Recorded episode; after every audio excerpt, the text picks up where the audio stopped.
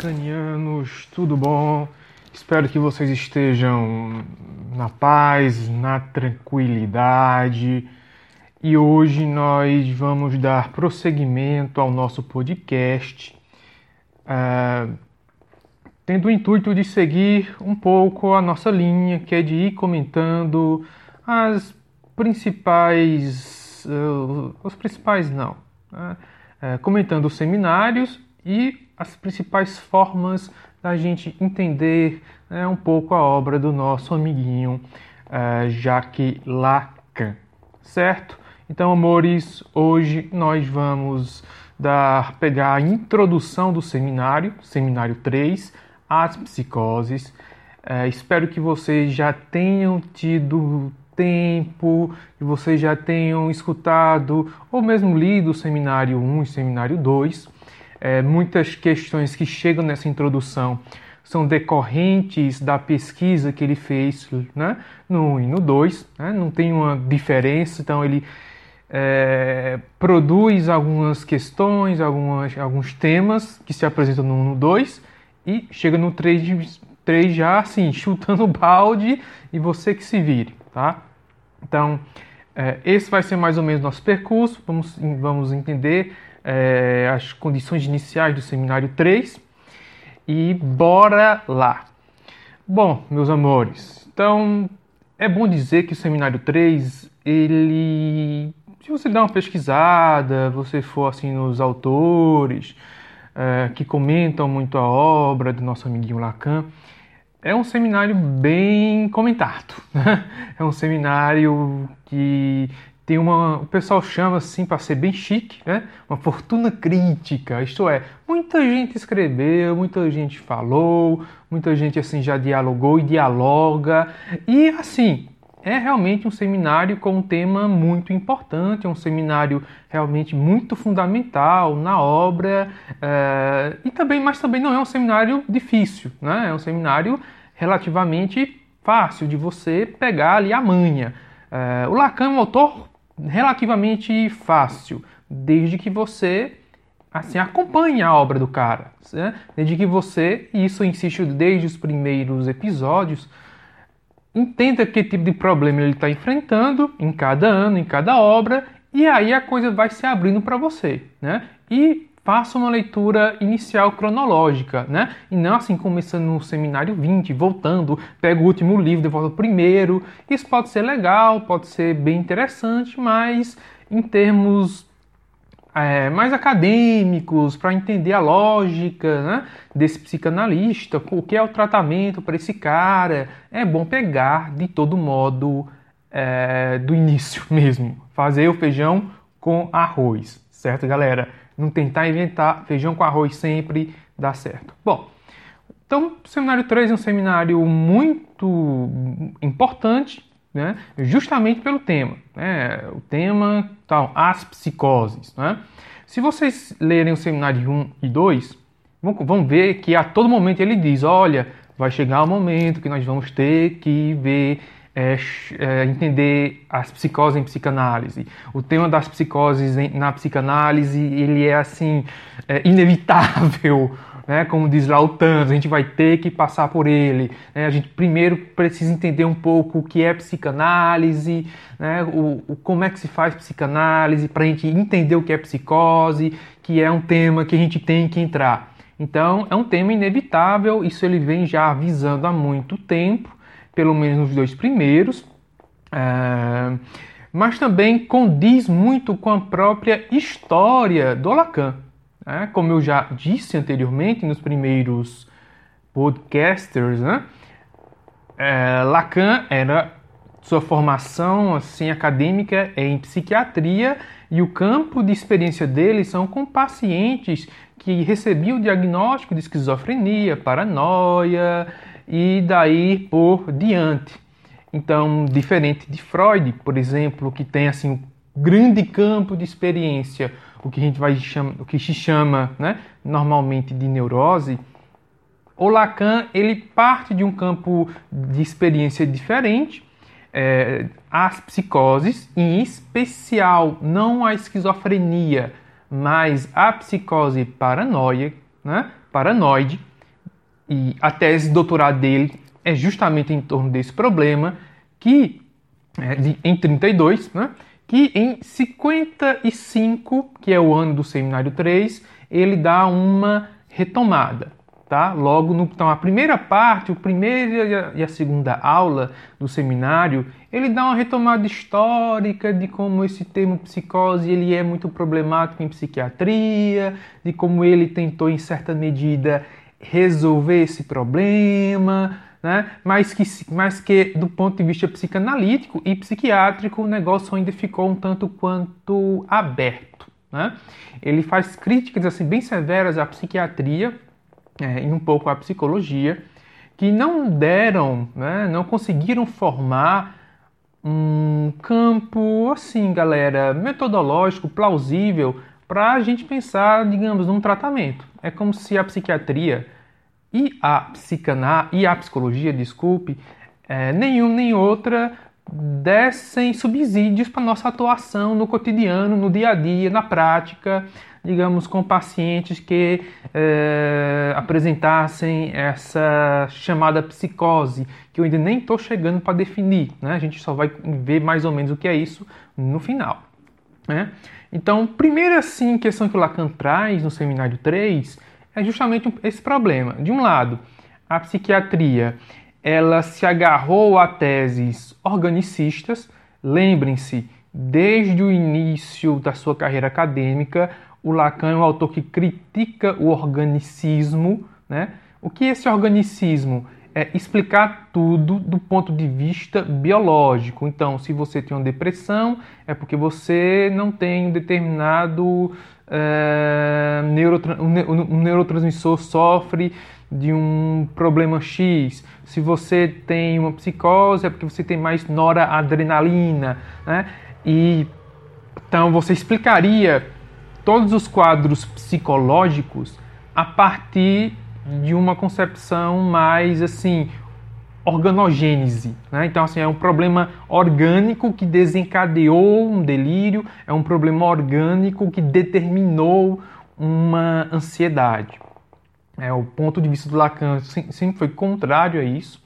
É, vimos no seminário 2 que até as concepções do Freud biológicas, seja de libido, seja de pulsão, é relida em outros termos, que eu não vou entrar para não complicar. E, e assim, é óbvio que essa lógica lacaniana vai continuar até, até sempre. Né? Essa não é bem recusa, mas o que ele diz é que a gente parte de um outro, de uma, de uma outra perspectiva, né? ou que o método psicanalítico inaugura uma outra forma assim, de investigação e de tratamento.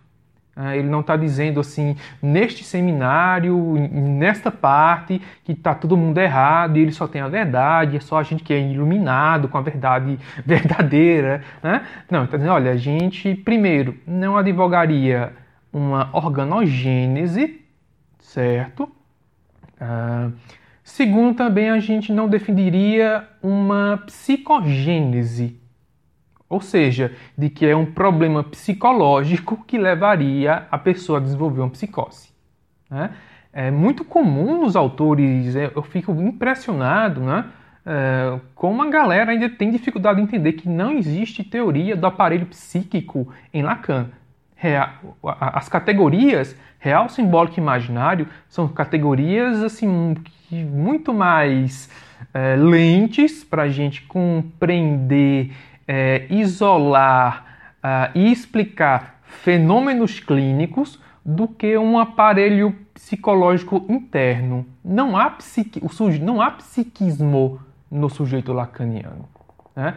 Pelo contrário, a todo tempo o bicho está metendo pau nisso. Né? Essa noção de indivíduo, essa noção de homem dentro do homem. Então, tem muito cuidado com essas questões. Então, o Lacan nem advoga um organicismo, nem advoga um psicologismo né? na determinação.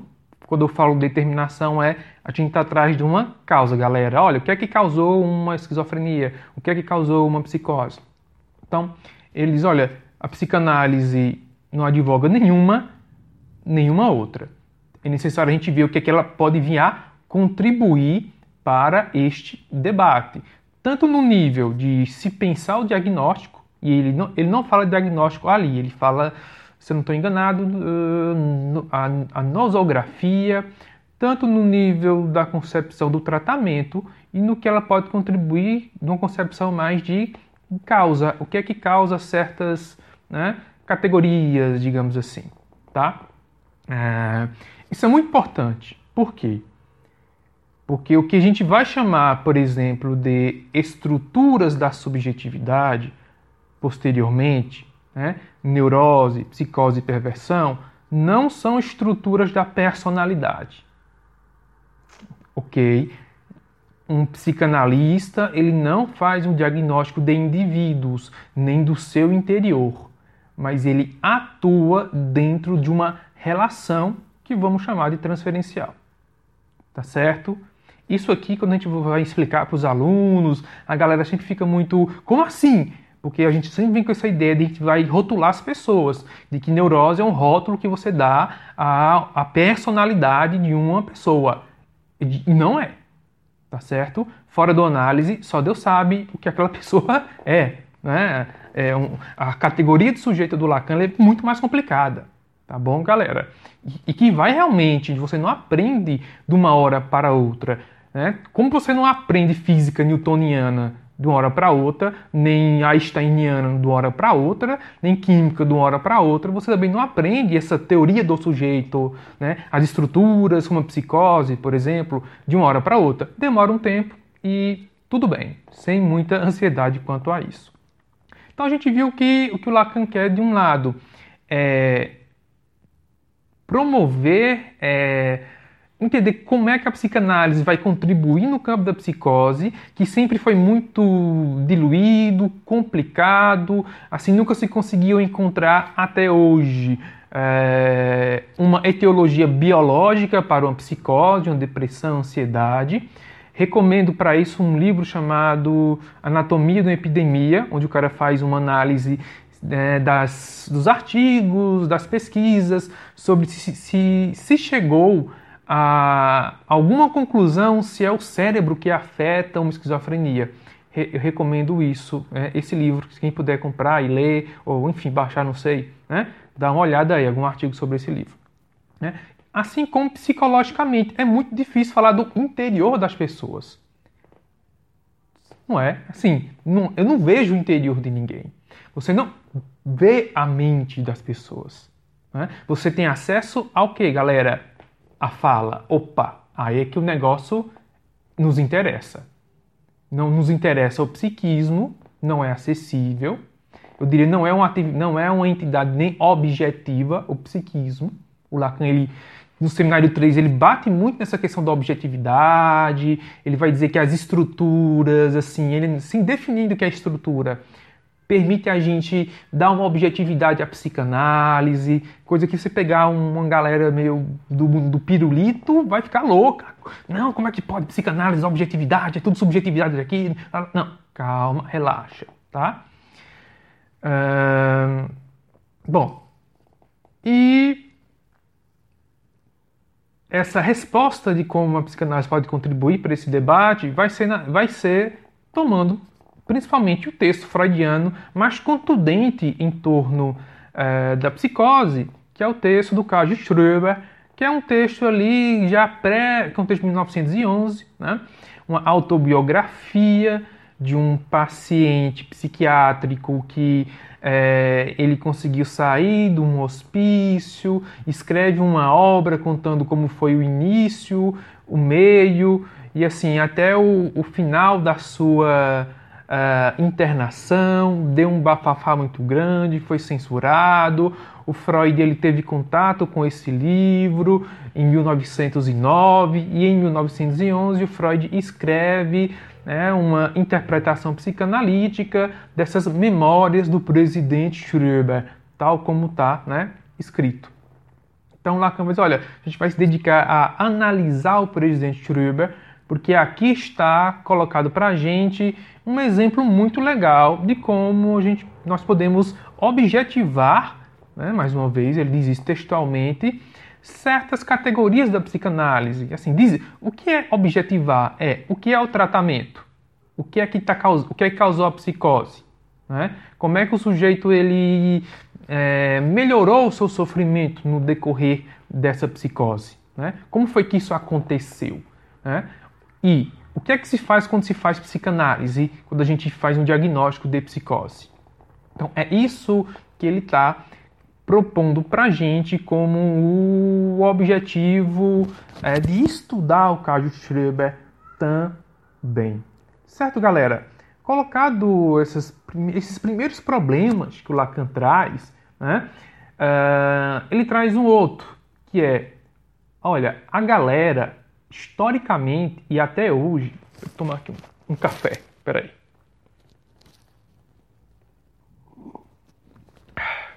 a galera, até hoje, eles confundem loucura com psicose. Muito comum. Você pegar é, uma galera que estuda psicanálise lacaniana e tal e fazer essa confusão. Olha, psicose é uma psicose é a mesma coisa de loucura jamais cometam este erro no, no, que tange assim se vocês estão estudando a obra do cara ou, e querem se aprofundar, né? Ou estão trabalhando com a obra do cara, tá? É, a loucura para o Lacan, e isso vocês veem, eu acho que eu já falei disso, vocês, é, o Lacan se detém muito nisso no texto Proposições sobre Causalidade Psíquica de 1948, Uh, a loucura é um fenômeno de alienação imaginária, ou seja, é quando você se acha lacaniano mais do que todos os lacanianos. Ah, eu sou o único que tem a verdade aqui do negócio. Assim, ou seja, a, a cada momento nós podemos estar enlouquecendo. Quando a gente se identifica com algo de maneira muito forte, né? quando existe uma espécie assim de alienação muito forte é, numa imagem idealizada, quando a gente assim se apaixona de maneira muito é, muito brutal com alguma coisa, esse é um fenômeno de loucura. E a noção de loucura do Lacan, ele está muito atrelado ao texto do Hegel, Fenomenologia do Espírito, certo? Né, o Hegel descreve formas onde o indivíduo ele se acha é, superior à comunidade no qual ele pertence. Né? É, e para o Hegel isso é um tipo de patologia. Então, o indivíduo, ele na verdade, ele tem que se reconciliar com a comunidade no qual ele, no qual ele nasceu. Então, existe uma relação dialética entre o indivíduo e a comunidade. Eu pertenço à comunidade, a comunidade pertence a mim, eu só sou indivíduo porque eu sou reconhecido pela comunidade. Por exemplo, é, você é professor e você só é professor porque existe alguém que te reconheça como professor. Né? Se ninguém disser que você é, você não é nada. Então você depende do reconhecimento do outro para entender um pouco a sua posição de, de, em relação ao mundo, certo? Então toda vez que eu faço um rompimento com esses laços, né? assim, me acho o indivíduo e eu tenho a verdade, eu sou único e né? eu estou no momento assim de enlouquecimento, né? um curto-circuito né? imaginário. É, imaginário nós já discutimos um pouquinho o que é, é um fenômeno de identificação ambivalente, sempre com o outro, de amor e de ódio. E coisa boa não acontece daí, certo? Então a loucura esse fenômeno, né, para quem já, para quem atende e tal, pode acontecer com você analista, pode acontecer com pacientes de todos os, assim, os, né, os tipos subjetivos possíveis. Não é algo inerente à psicose. A psicose, nós, tem, nós podemos ter um diagnóstico de uma psicose e o paciente pode não estar enlouquecido certo? Pode não estar numa relação de identificação muito pesada e brutal, tá? Como podemos ter pacientes é, numa neurose e num, totalmente enlouquecidos. Então lá tem muito claro, não, não é muito claro ainda, mas ele já deixa, olha, é, loucura é uma coisa, Loucura, tratei no estado do espelho, loucura é um fenômeno meio que universal ao ser humano, onde questões de agressividade e amor aparecem. Outra coisa aqui é psicose. O que a gente vai entender é psicose e não é loucura. Então, por favor, meus amores, não façam como os meus professores de psicanálise. Né? É, saibam que uma coisa é uma coisa, outra coisa é outra coisa. Lógico, eles se entrelaçam, mas a loucura é um fenômeno que pode acometer outras formas de vida, tá bom? Então, colocado esses pingos nos is, o Lacan ele parte aí não ainda para o caso de Schreber, tá? Na introdu nas introduções, ele ele tem uma preocupação muito muito massa que eu acho em especificar o que é o método que ele está desenvolvendo né? o que é o método analítico ou qual vai ser o método que, que, vai, que vai ter prosseguimento na análise do caso Schreiber. Há uma preocupação metodológica muito grande. E aí vai que, como assim metodológica? Metodológica, quando eu falo coisa, algo metodológico, eu estou me perguntando como é que se faz alguma coisa. Quais são os passos? Né? Então, se você vai do, do banheiro da sua casa a cozinha dela é, tem um método. Primeiro você sai, você dobra à esquerda ou à direita, enfim, né? desce, sobe. É, são os passos. Então, quando nós perguntamos o método psicanalítico, ah, o inconsciente, ah, não, não é resposta fácil.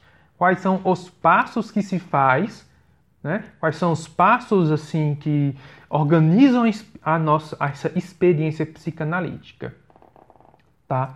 E aí, é, para que a gente possa assim, terminar mais ou menos hoje, né? já está em 20 minutos, não quero passar para não ficar muita informação. Né?